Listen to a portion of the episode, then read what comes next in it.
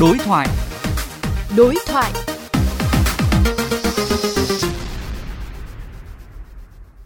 Thưa quý vị, để hỗ trợ phòng chống dịch COVID-19, toàn bộ các trạm BOT tại các tỉnh, thành phố thực hiện giãn cách xã hội đã tạm dừng thu phí từ ngày 20 tháng 7 vừa qua. Với việc dừng thu phí trong một thời gian tương đối dài, phương án tài chính sẽ phải điều chỉnh như thế nào cho phù hợp?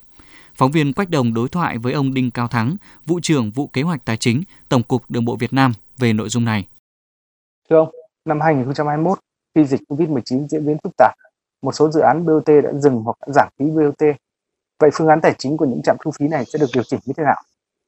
kể cả không miễn giảm phí thì hàng năm tổng cục vẫn đi giả soát biến động của chỉ tiêu tài chính ví dụ như doanh thu chi phí lãi suất để điều chỉnh hợp đồng khi miễn giảm rồi làm tạm dừng thu phí doanh thu sẽ được cập nhật vào để điều chỉnh cho nhà đầu tư ví dụ như với một cái kịch bản bình thường ở trong hợp đồng thì người ta thu phí là 15 năm chẳng hạn nhưng mà hàng năm khi mà doanh thu thay đổi tăng lên hoặc là giảm đi thì nó sẽ nằm ở trong cái phương án tài chính đấy.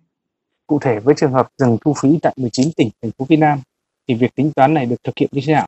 Hiện nay thì chưa tính toán, tại vì tính toán thì nó sẽ có định kỳ là một năm một lần. Hiện nay tất cả những trạm thu phí mà nằm trong cái vùng dịch đang diễn biến rất phức tạp thì không thể tính toán ngay được mà phải dừng thu phí để đảm bảo an toàn cho kể cả người dân cho nhân viên trạm thu phí đã. Sau đó sẽ cập nhật lại doanh thu để tính toán. Hết đợt dịch này doanh thu sẽ trở lại hoặc thậm chí nó có thể tăng giảm nữa thì lúc ý mới cập nhật một thể Tổng cục Đường bộ Việt Nam đã phối hợp với các ngân hàng như thế nào để tạo điều kiện cho các nhà đầu tư khi điều chỉnh phương án tài chính?